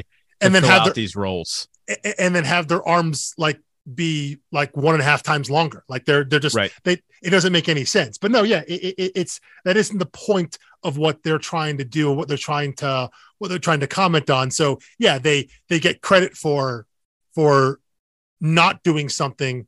I guess yeah, you're right because uh, which would be steve pugh yeah, you know, yeah, steve yeah, pugh I, yeah. like i don't know their character design isn't that that's not what they're they're they're pointing their pointing their radar at you know at this time. So Right. And uh, uh, moving on, we've not discussed any cover art yet, but I Mhm. think uh, issue four deserves a little bit of attention. yeah, Picket Pinosin, yeah. signs. Mm-hmm. Uh, Mhm. Take a wife, not on your life. Keep it Yeah. polygamous. A child deserves several fathers, and about a dozen, Dozen mothers. Monogamy destroys. Yeah, Uh, really uh, pointed issue here. Yeah. Uh, now thi- this, this, is one cuts the storytelling of this is about a thousand years before the Flintstone. So this is the inverse of how issue one opens. But this one, Yeah. while it's not in the uh you know, it's not in the show, this one works a little better for me than issue one. uh, yeah, I think so too. I think so. I think so too. Um, and, and this one's called domestications. Yeah. And it starts with the domesticating of the arbitrary distinction of which animals are pets and which ones are food and which ones are predators. appliances in this case. Yeah. uh, yeah. or appliances. Yeah. Um, uh, well, you know, it starts with him hugging a saber tooth. I love you, Yeah. kitty. yeah. And the cat thinking, I prefer you to starvation, which 100% every cat owner knows. Like, if this animal were the same size as me, I would be breakfast. Um, but they're cute and cuddly because they're so much smaller than me. Uh, Yeah. In fact, it's kind of dark, but we always, my wife and I have occasionally wondered, like, if one of us died, would the cats eventually eat us? Uh, I mean, probably. I yeah, that's kind of what I think. I mean, probably, I think probably they yeah. do love me and they're affectionate Mhm. toward me, but I think you know, you lay there long enough, dead enough, and you're not getting food for them. What are their options? Yeah, yeah. you Um, become food. so- so Really bleak yeah. stuff for pet owners. It is, it is. But you know, again, we we we you know the the the the first panel back in the present day is you see Pebbles playing with Dino, and you see the um, I guess that's the mixer, right? The stand mixer there, who Yes. refers to Dino as a traitor, you know, because he's he doesn't he doesn't do anything. He's just he's just a pet. He's not an appliance. He serves no utile function as far as they see. So yeah, he's on the outside. Although that Um, being said, I, I think um that's more criticism. Like the bird is calling him a traitor, even though the bird would gladly be in his position. Well, yeah, yeah. So it's like, uh, th- that's like, uh, it, it's not that he. Okay, the I guess the problem here's my here's my criticism of the bird, which is uh, a sentence I never thought I would say. Um, the the problem is he thinks Dino shouldn't have that, when in Yes. reality, what he should be saying is like, no, Dino, I don't want to take anything away from Dino. I want everyone to have what Dino has. yes, Um, yes. a- and, I think that's that's the problem is when we pit classes against each other like that, uh, we start He, the scarcity mentality of Yeah. uh, only so many people can have a good life, and it shouldn't be them. And Yeah, it's like no, no, yeah. no, no. What our goal should be: more people have a good life. yeah, and and what we see what we see throughout the through the story with the appliances is the idea that they're so entrenched that this is what we do that this is all we can ever do. Like, oh, I, I'm supposed to be a you know, I'm supposed to have a function, and anyone who doesn't have that, you know, if you're not doing that, so they're they're so blinded by uh, their oppression that they can't see beyond that. You know, so they're they're they're all they're all all their mindsets are ingrained in that. Well, this this is what we're supposed to be. They can't the the the the, the mixer there can't view himself as a bird who can fly around and do things because he has no concept of that. because he's stuck- been domesticated Yes, and he- yes, and you know then the same in a different way that Dino applies to, well Yes. and the same lesson applies to marriage Yes, according as we to go through. according to Mark Yeah. Russell by the way uh huge shout out to the Nick Caveman shirt that Pebbles is wearing okay Pebbles, Um, her shirts, great. One of the things, one of the things to go through is is like all where's the her merch? Shirts- I will buy them Steve Pugh put it out there for me. I would gladly buy a Nick Caveman shirt and wear it to a Nick Cave concert. And people people would be like where did you get this off brand uh you know shirt? Uh you know the billboard for agriculture. The food Yeah. just pops right out of the ground. Yeah, that's Yeah. capitalism selling a pre-existing natural service. Yeah. um th- th- th- this is you know once we get into once we get into you know the this marriage retreat um again it, it's it's it's it's it's not real subtle in terms of what he's trying to say and what he's trying to what they're trying to get across. There was a panel here um when they ask uh when fred kind of breaks down what he thinks marriage is. Um i'm trying to see where page it is here it, it- it's just him. Marriage is like life insurance, where he's talking about basically, and and it is kind of a a darker, kind of sadder view on what you think marriage might be. Um, but then you know, as we go through, very similar to all of his other commentary, it starts by breaking it down and having a very dark view of what of what marriage might be. Uh, only for at the end you get a sense of of a and again of a more this is the distinction that I'll draw he's attacking bad marriage Yeah, yeah, this yeah. is like marriage for marriage's sake Yeah. um and marriage for the sake of conforming to a norm Yeah. And yeah. what he does here is he inverts the norm and says, like, yeah. how would you defend monogamous marriage if that weren't the norm? It's easy to defend in our society where it's the norm because it's the norm. Norms don't need to be defended, they just exist. Yeah. Um, and so he's putting it on the table, and this marriage retreat is absolutely insufferable. uh, like it's just uh like it's the type of thing where I don't uh, my wife would never make me go to something like this. But if the prospect of ever having to go to something like this existed, I would be on my best be- best behavior absolutely all the time. Yeah. Uh, because this uh like makes me want to vomit in my mouth uh with everything the leader of this says. And the, you know, the jaded old couple mm-hmm. kind of a caricature, kind of a stereotype, but very real. Yeah, yeah. yeah. Uh, and then you know, well, then you have the, the brand new getting, couple.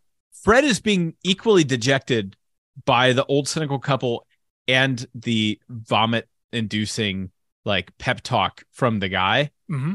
Uh, and you know, and he says, you know, marriage is like insurance. Yeah. You only enter into a lifetime commitment because you're afraid of the future. But does being a married man mean she will love me forever? Or is it just my attempt to keep her from finding someone better? Is marriage really a sacred bond or just the illusion of security? Uh, it reminds me of uh, there's a really great song uh, by my favorite artist, uh, whose name is Father John Misty. And it's the end of the, I mean, Father John Misty is Mark Russell with a guitar. um, because his name is Josh Tillman. He recorded like several folk albums. He used to be the drummer for Fleet Foxes. Uh, and then he recorded a few solo albums that didn't really go anywhere. So he created this fake persona of like the big, big shot guy and writes everything from that perspective. And he's like a fake hipster. But he wrote this song called Holy Shit.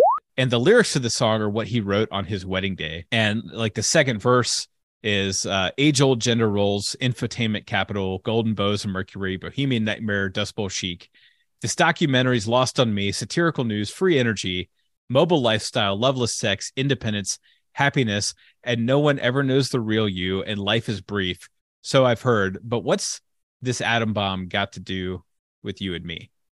Um, and so uh, you know, Coliseum, families, the golden era of TV, eunuch sluts, consumer slaves, arose by any other name. It's just beautiful, poetic prose, ripping uh, all institutions and society to shreds. And then he just keeps coming back to like but what we have is real. And like that would be just an excellent soundtrack for this issue. Definitely. Um, yeah. I mean, yeah, in the first verse, ancient holy wars, dead religions, holocaust, new regimes, old ideas. Uh, that's now myth, that's now real. Original sin, genetic fate, revolution, spinning plates. It's important to stay informed, the commentary to comment on. Um, but uh, yeah, uh, you know, and then he's he finally asks, uh, um, love is just an institution based on human frailty, which is what Fred is saying here. Exactly. What's your paradise got to do with Adam and Eve? Maybe love is just an economy based on a resource scarcity, but what I fail to see is what that's got to do with you and me. Uh, really, really beautiful song.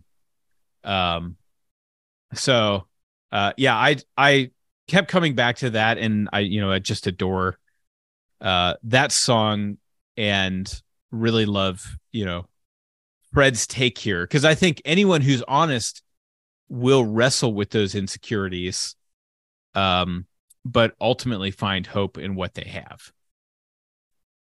Yeah, yeah, definitely. I think so. And and and again, they're he's not presenting that as uh I don't think I don't think they're presenting that as you know the kind of the end all be all of this is what marriage is. I think there's a reason why they give Fred that because you know Fred is while he's our ostensible protagonist, you know he is seen as the guy who is just like wildly flawed, and so he's the guy who's always questioning things. He's the guy he's presented as a guy who kind of messes up and, and screws up. So not that he's wrong about things, but but by giving giving him by by putting that in his voice, I think you're meant to to to to really think about it in in in the way of like, well, yeah, this is the this is the the everyman viewpoint. I think you're right about saying that it's um um if you're being really honest about it.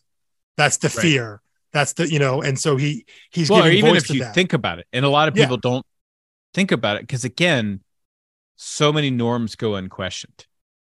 And it's a question Fred has to ask himself because he's in a society where monogamy is not the norm.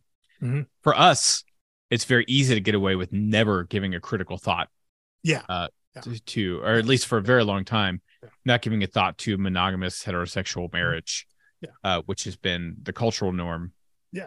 Uh, which is which is again uh, uh, more things that they skew with this year because it's not just about you know you know the when the town begins to rise up against the idea of monogamy and and and and they they they come after this they come after this retreat with uh you know again the the things that uh you know with the the the signs we saw on the cover there the same kind of things that uh that they're, they're going off to um uh uh going off on on on on on this marriage retreat you know the the arguments they're making everything they're saying about about monogamous marriage between a man and a woman are all the same same arguments used, yeah, against, against same-sex marriage. Against whatever's not the norm. Yeah you know Right, and- it, it, it's the stuff that's being that was that was said against against same-sex marriage that previously was said against interracial marriage that it, it- it's the same it's the same argument over and over again. And again it's one of the ones that that the, the commentary is so so very blatantly and obvious to the point where the the he names the couple here adam and steve. Like that's literally what they called uh, uh, it, it- it- like so- use turning the rhetoric on its head. Ex- exactly. To, to- to- again, to, to, this is one where it's it, they're not, he's not even trying to be subtle about it. it. It's so overt. He wants to make it over the top in a way to exaggerate the point of like, look at how ridiculous this is. You know, by the, the, there are some things you want to. Co- I think there's some things commentary you want to come at slyly. Maybe you want to come at from the from the side or whatever to be clever about it. And sometimes you need like a two by four across the face, and that's Right. what this one is. Well, So, and to show the absurdity issue uses three levels of it. So the marriage thing is the most blatant two by four across the Mhm. face for domestication. Mid level is kind of you know the pet appliance Yes. Mhm. beast distinction. Wh- which we, And we- the we- more we start, we subtle- start seeing we start seeing more of that in this, in this issue. We Right, start seeing then- the appliances talk to each other with when the like in a very Toy Story-ish kind of way, you know. Oh yeah, people are gone, and the but there is a running thing that obviously the all the appliances can speak to each other and they understand each other, but the the humans don't understand any of that. But we, yeah, we start seeing some of that here, and that's like your level two. yeah. And then level three is uh, the public school system. And Oh, I right, love yeah, this we- that's right. conversation. Yes, that's right. That's Uh, right. So what are of they teaching you in school, Pebbles? How to sit still and shut up. Barney with like just a gleeful look on his face. The skills that made me what I am today. And by the way, Pebbles is eating fruity pebbles. I don't know if you saw. Yeah, the cereal yes, box. yes, yes, yes, yes, yes, Um, yes. You know, and then it cuts to uh, you know, Bedrock Middle School, home of the Mhm. fighting tree people. Gonna call that out every time I see it. Every time we see it, yep. it's just solid gold. And again, they never put a spotlight on it. You have to study the panels Yeah, uh, to find all these little nuggets. Uh, but you know now um, Professor Sargon is in the classroom Mhm. teaching, and so I think those are the three levels of domestication. You know, and that public education is one of the ways of uh, us domesticating or civilizing ourselves uh, by creating and establishing and perpetuating norms. Um, and again, you would have to be a fool to think like Mark Russell's against schools. Uh, it's like no, I mean, Yeah. I was going to say it's just a joke. It's not just a joke. Uh, it is a joke. There is some truth to it, but uh, he's criticizing that reduction of school or Yeah, a misuse of school yeah, yeah. um, rather than being for the sake of education. You know, when school becomes about making good worker bees instead of making educated, enlightened minds, um, that's you know problematic. Yeah, yeah, and I think I think what it comes down to is, and what a lot of these issues start to have is, you have this kind of closing wrap up, and he, you know, you know, in, in that first issue with the art and the art critics and all that, it was it was Wilma, you know, talking about what the meaning of that art was and why it was important, and here we get Fred's recollection of just the idea of what what community was, what was the point of civilization, what was the point of being part of this. It was the idea of that this idea of kind of everyone everyone helping each other. It didn't matter what it was, what institution it was, whether it was school or marriage or whatnot. It was the idea that you know, the, the, this kind of holistic view of everybody helping each other, everybody pulling the same way, you know, helping up the cliff and all that. Um, you know, and it's kind of like a, it's kind of like the the the Aesop fable at the end. You know, right. the, the the moral, the lesson at the end that that some of these issues have. Um, and you know, this one here was was was Fred's. Uh, yeah, God hates dads. It's just like there's just like yeah. like I'd be so surprised if that picket sign was named in the script. I think that's some Steve Pugh innovation. Uh, I it, it, it could be. Like, by the way, the exercise of like them playing dead and talking to their spouses. Yeah, you know the cranky old couple. Where's the mm-hmm. life insurance policy? I cut you out of yeah. my will, you old sand shark. and then the young in love couple, like, uh, okay, pretend that Chris is dead. Oh my god, yeah. no! Uh, yeah. It's yeah, it's just uh so well done, showing you know both the cynical and the naive. Um, yeah. Mm-hmm and and cynicism usually is meant to be a criticism of naivety it, like it's supposed to say like oh how you know how simple of you to have this view mm-hmm. uh, and so the old couple is an effective criticism of the newlyweds but their criticism doesn't apply to fred and wilma no no and that's no. the beauty um, yeah. of that yeah yeah yeah, yeah. so anyway uh, we then move to another great cover of bedrock the vote mm-hmm. and and guess what's on the chopping block this time. yeah, yeah, yeah. Uh, you know, worth noting. Uh, Honestly, you know, this, not nearly as cynical as it would be if you wrote this in 2022. Well, so so uh, you know, if people were questioning result elections yeah. and uh, well, you know, so storming the mayor's office, it, this would be a lot worse. This was going to say this issue was released uh, uh, November 2nd, 2016. Right. Obviously, obviously they they knew what the the the release schedule was. They knew what the solicitation was. It's like scheduling a, a holiday themed issue in December or whatnot. They knew this was coming out beginning of of of of yeah, it's of, genius, of, genius of timing. Yeah, um, and and and and genius timing. I'll punch you in the beef. Yeah. I mean, that's that would work. It, uh, I'm sorry it, to say that would work. It would, um, it would, but it, it, it was genius timing that became just like horribly prescient. You know, um, the you right. know a, and in as, both cases you're following two elections one mm-hmm. you know different scales mm-hmm. but you're following two elections and both of them have a well-reasoned thoughtful person against a big bully British yeah. person who's a bully like, yeah I, am a bully but you, you, know i won't bully you if you stand behind me i'll protect yes. you with my bullying yeah and um uh you know and then in very uh Uh, I, I, guess if you if you put the mind of like Karl Rove or Dick Cheney in the body of Dave Bautista, uh, you have Claude, who is like uh, not only being a bully and saying "stand behind me," but also creating a distraction with the lizard people, saying like, mm-hmm. "Here's your enemy, and I'm the only one that's going to stand up to it." And you know, a few people were like, "Are they really our enemy? Like, what did they do that's so bad?" And it's like yeah. the ferns. Um, so, uh, yeah. And meanwhile, you know, Fred is contemplating his own participation in genocide in the Paleolithic War mm-hmm. as you know the war drum marches on with new victims in its sights with the lizard people. Mm-hmm. Um, and by the way, I I'm going to assume it's just something I forgot. Is Claude a character in the cartoon?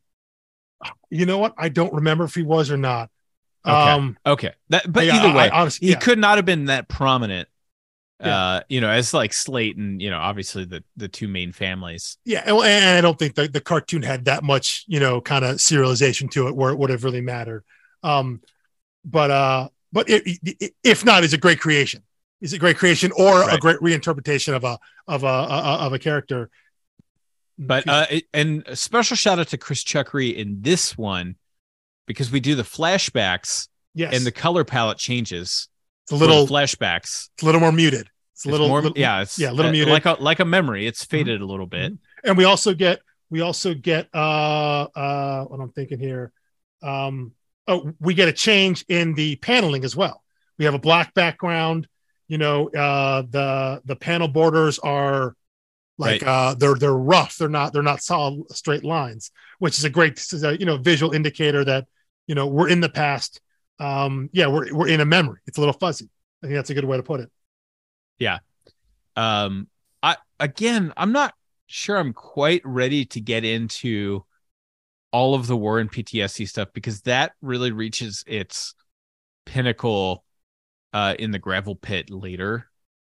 Yeah, Um, yeah, yeah. Again, it's it's it- it's we're, we just keep getting more and more information about that. You know, we learn they're in the war, they're in a support group, they're veterans.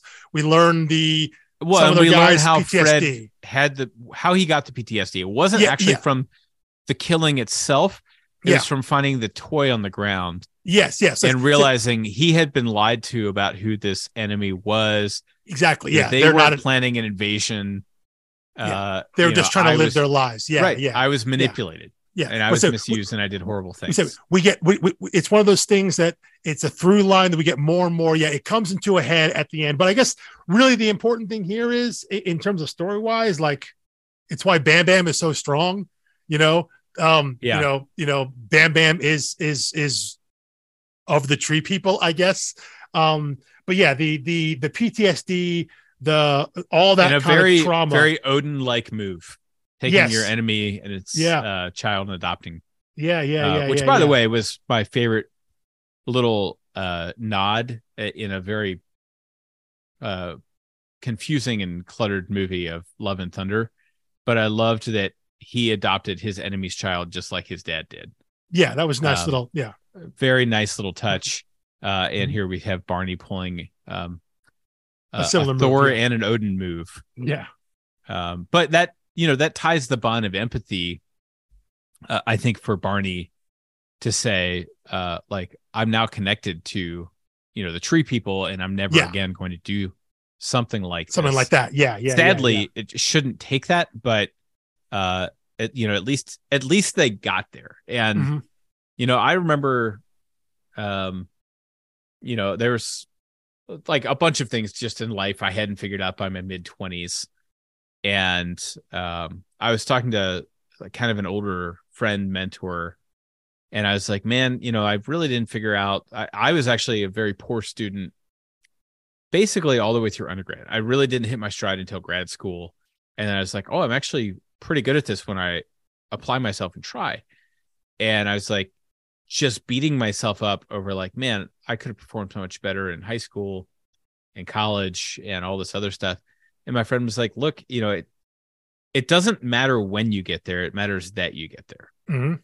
And, you know, and there's just no point in beating yourself up uh, endlessly over the past as long as you arrive in the place you're supposed to be in eventually. And I think that's where Fred and Barney kind of end up after this war. Uh, yeah, I think so. I think so. Yeah, yeah, yeah, yeah. and You they're they- and they're the two best characters uh in in bedrock um and, and Yeah. that's no shade at like wilma it's just she just Mm. doesn't get the screen time uh, yeah. um, she, I mean, she she gets a bit of a spotlight a little later, but obviously it's it's it's Fred. It's Fred's story. It's Fred's story primarily. And I mean, even more so than Barney's story. It is it is Fred's story. Everything. It, we we because we we really only see Barney in relation to Fred. You know, so you know, Fred is Right. our Fred is our is, is is the main avatar, the main character. So, um, but yeah, you know, we- so you know, we we we, see that throughout, and and and it, you know, it even you know again continues on into the the last arc here, uh, the last issue of this arc, when we get to um. I don't know what's the main theme of this last one here. You know, we, we've gone through. well uh, yeah i mean and let me just say i don't think they stuck the landing on the voting thing they created two voting threads but the fred and barney flashback stuff completely overshadowed the voting you know what? It really does. You, you, I think you're right about that. It really does. Um, They, and again it, it doesn't make it a bad issue it just means it's kind of false advertising on the front cover uh, it, it, it, it, it does kind of end. Um, this is one of those ones where, okay, we're talking about voting and democracy and all this stuff, and uh, we're and we're gonna we're gonna we're gonna hold a mirror up to this stuff here. We're gonna we're gonna poke some holes in it, but we're not gonna go any real revelation to it now. yeah You're right. It, it is kind of left hanging because it is only it is only half the issue. Um, because yeah, the, the the stuff with the flashback stuff with uh with the war is is is far more dominating, far more important. Um, so yeah, it, the, yeah, and so I think they'll circle back to it eventually a little bit, some of the res- the end result of it, but the idea of voting, the idea of the democratic process, does really seem like something that could have been really ripe for them to yeah to, to oh, get yeah. in on. Um, Uh, but yeah, again, they- they maybe it's like just too. It's addressed too many other places. You know, it's too easy Yeah. to find that criticism, maybe so, maybe and he so. wants to hone in on something else. For the final issue, it- my theme that I wrote down is everyone is awful. Civilization is pretending to be good people. That's I- the I- theme here. That okay. like as soon as the timeline, as soon as you're given a stopwatch on civilization, it all comes crumbling down. I wrote and- I wrote societal breakdown. That was that was Yeah. that was my Uh, but Yeah, there's like yeah. this uh, bedrockian exceptionalism, which is really a Mm-hmm. civilization exceptionalism. yes, Like, oh, we're so evolved, we're so nice. But as Mhm. soon as they think the world's ending, they revert immediately to the worst behavior imaginable. Mhm. Uh, and let's just enjoy the uh, not a full splash page here, but uh, Panda Excess, Mhm. Foot Liquor, Mhm. Lithicore, uh, Hammerstones. we, we, we, Uh, we get some we get some great we get some great great great store names play uh shop names yeah, yeah. Uh, so anyway, just I I never want to let Steve Pugh's work fall to the background. Uh, you know, it's always worth shining a light. But here, and I think this is why the end of volume one, you still see this as primarily a cynical takedown piece uh, of a book because uh, the fraudulent religion is ratcheted up to 100 here, Mhm. uh, and scientific arrogance is, Is also also, ratcheted ratcheted, up, yeah to they, 100. they they both go they, they they they both go up at the same time absolutely yeah, they both they both uh, dive into their flaws uh, head first, and we really see the problems. But we also, just as soon as things couldn't get more cynical, you start to get the relationship. I think this is the first time uh, between the bowling ball and uh, his friend, the uh, is he a vacuum cleaner vacuum cleaner? Or, Yeah, I well, couldn't we- if they called him shop vac or something. we, we we we get their meeting earlier but yeah no the but the that's page- it's the touchest sto- it's the it's the most touching story Yeah. by the end of this Yeah. um and certainly the one that conversation- wrecks you later that that that page that page their conversation there about about what their day was like and all that stuff is is like that's it's a gut wrenching page it, it, it is one of my favorite pages in recent comics. It's so so good. I have it saved um it- it's one that i, re- I revisit because it, it's just it's um it, it's so incredible. We're talking about you know an armadillo bowling ball and a little pink elephant vacuum and it's it's like the deepest uh and like best friendship uh, that permeates through this story. It's it's it's really really incredible, and it's set against against the absurdity of the humans, you Right. know, the, you know, and everything that like goes on. these this- two people who are both good and earnest trying to have a real relationship yes, are just trampled by people who want the same things but do none of the right things to get them yeah, uh, yeah, yeah, it's yeah. it's hard to watch. But you also okay, so you get the scientist first of all laying off his PhD faculty in exchange for unpaid interns, Yep, uh, Yep. which is uh, extremely tough beat. I have many friends with PhDs that struggle for work, um, and uh, are undervalued in their field even when they do get work. And uh, so many millennial friends who take unpaid internships in every field, you know, not just science, but you know, marketing, research, whatever. And they're like, "Oh, we're paying you an experience." It's like, yeah, Yeah. but I'm living in Yeah. New York City. It's really yeah, but, I, but but can't use experience to buy food. right. uh, Yeah, uh, or pay rent. Yeah. Yeah, Uh, so uh, anyway, they uh, they start that. Then we get this comet projection uh, from the end of the world. Uh, amazingly, uh, and I like this that the end of the world uh, prediction comes from the scientists, not from the religious group. The religious group has enough problems, but there's certainly plenty of uh, false end of the world predictions from religion. I guess Uh, that yeah, was yeah. too on the nose. Mhm. Uh, so he went for the scientist uh, version of apocalypse. but you still Uh, get you, you still get the religious reaction though. You get the religious reaction, Yeah. right? But it's not a religious cause, No, no, no, the no, end of the no, world. yeah. uh, which is what we get a lot of uh, ever since it became easy for anyone to publish a book. Um, so anyway, we see society deteriorate. Uh, you know, the rich guy wonders, you know, what to do with all of his money and wealth and uh, all of this stuff if he has no one to lord it over. just, uh, it doesn't, it's not quite that on the nose, but you know, it's not, it's not hidden. Yeah, um, yeah, yeah. And uh, you know, then you find that his abacus uh, was failed from another experiment he was doing.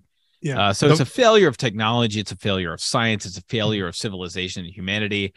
Uh, everything crumbles, but then everything uh, is kind of fine by the end, except we've had everyone's mask revealed. Like we know what they'll do when the chips are down. Yeah. And that's where volume one ends, mm-hmm. which is pretty bleak. I mean, now I don't, I think this consecutive 12 consecutive months, right?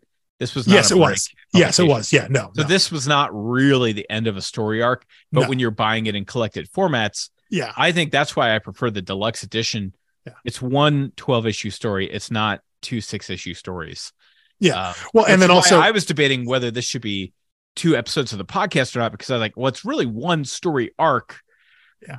But we're coming up on two hours for six issues. Yeah. Yeah. It's yeah, such yeah. dense material. Because there's so much there. Yeah. It it also becomes clear again for when you get the next the next issue is is you know is a framing device of the Great Gazoo. So it, it feels like a soft reset of the story in terms of how we view it. So as you're reading it, you could see, oh, clearly this is like the start of something different here, even though it isn't really a different narrative storyline because there is no real narrative storyline. Um, but yeah, there's just they they pack so much into these in, into this into these issues into these comics um, because it's not about specifically what happens. It's it's not really about you know following some storyline of of of of of, of the Flintstones. You know, we're not really that the narrative isn't really important. It's all the things around it and what the and and what they're they're putting in, the meaning behind it, and all of that. Um, and I think that's that's what makes this book so interesting, um, and also one that I think people can can always come back to because it yeah. always has something to say. Um, it's not like oh the story is going to feel tired and weird. The story doesn't matter. You know, it's not about it's not about um, you know, uh, the vote for mayor. It's not about, uh, uh, uh, uh, you know, what marriage is. It's not about a meteor coming to destroy the world. It's about everything around those things. You know, those are just the setup. Um, and so there's there's just there's so much material there that I think I think it's uh it's it's it's easy to get lost in going in some of the uh the tangents and directions that this book can take you if you're open to it. Um, because I think you said earlier, if you're if you are disinclined to do that, you'll read this and it's be like, oh, it's ridiculous, and you you push it aside. And instead of engaging with the material, and instead of allowing it to to not change your mind, but but allowing it uh, being open to to to look at things differently. If you just kind of shut it off and throw it away, then it becomes disposable to you. Then you're kind of the people that it's trying to skewer you know? Right. Well i mean and here's the thing is you're like you're you don't have to trade your belief for mark russell's belief. No. Because mark russell's not putting anything forth for you no. to believe in. He's he's, he's trying to poke holes in everything out, right. Yeah. And, and, and if and you so feel you can accept it, some criticism there. Yeah because he's not telling you what to think. He's just pointing out flaws with what you already think yeah. or what you and, may and, be yeah. guilty. Yeah. Of. And if you're someone who reads that and you feel bothered by that, you're like, well, that's that feels like it's directed at me. Your options are either examine why that is or ignore it and and and and put your head in the sand or something, you know? Right. Those are the ways you can go. But yeah, he's he's simply trying to point out the things that, hey, this is kind of ridiculous, right? Or if we think about it, this is kind of dumb, right? Why do we do this? Why do we consider this? Why do we accept that? Um, he's yeah, he's just trying to put things out there for for folks to to re-examine what they believe is true, what they trust in as being true. Um, because yeah, when you hold a mirror up to, to a lot of our societal institutions, um, they don't they don't make a whole lot of sense. They don't hold they don't hold a whole lot of water. So, yeah. But yeah, yeah. Uh even though this episode ends here, that's not where Mark Russell ends. That's not where we're gonna end. We're gonna end on a, a relatively upbeat note. I mean, especially compared to like Kill or Be Killed. Yeah. Uh, which, uh, you know, well, I, so or, I, I, think it's interesting this actually following Kill or Be Killed because Kill or Be Killed obviously very, very cynical view of the world. Our character Dylan, you know, was very, very kind of anti, you know, he saw everything was wrong with the world. But in the end, there was this little bit of hope like, well, listen, you know, it's Life not is so better bad. than it seems in the It's- moment. Yeah, Yeah. it's not so bad. It, it, it, it's not disingenuous, but it's definitely like, uh, well, since I'm already dead, looking back on it, you know, maybe it wasn't so bad. Um, here we get an we, we build towards, I think, a different kind of hopeful ending and the idea of that, yes, the world maybe has all these problems. It's maybe not the world is bad. It's like the world has a lot of problems, but you know what? I think we can fix it. I think we can do something about it. And and and, I think that's that's ultimately where we get to at the end of 12 issues. Uh, uh, not so much where we are at the end of six issues. Right. Yeah. Yeah. So um anyway, uh, that's that's where we're gonna leave you this week. Uh I if if you were like me, this took me much more than a week per trade to read. I know Alex is a binge reader. Um, but I really had to chew on this. I had to reread a couple issues uh, to really absorb the art and everything. Uh, the great thing about our podcast, book club style, if it takes you three weeks to read the next six issues, take them. Listen to the podcast, then it's fine. Uh, but we will be back at you in seven days with another one of these. In the meantime, you can uh, talk to us, which people started to do on our website, storiedarcs.com. Uh, you can find us on Twitter, uh, for now anyway, uh, at Storied Arcs. You will never see us with a blue check mark. Uh, and uh, you can technically find us on Facebook, but we don't really do anything over there. And on Instagram, uh, we, we keep a, a pretty good presence when we remember, uh, which is again, Storied Arcs. Uh, so just remember, it's storied with a D, arcs. Uh, if you're listening to this, I assume you know. But, you know, the other thing is, I'd really appreciate it if you share this with a friend. I, I've gotten a few new listeners lately, and all of them were referred. So uh, that it, the positive to me is that people are enjoying the podcast, they're enjoying the books we're choosing, and they're enjoying the comics uh, themselves.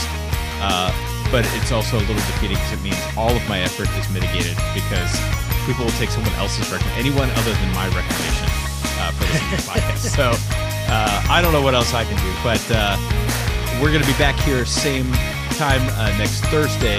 Look for us, and we'll see you for Flintstones Volume 2. Peace.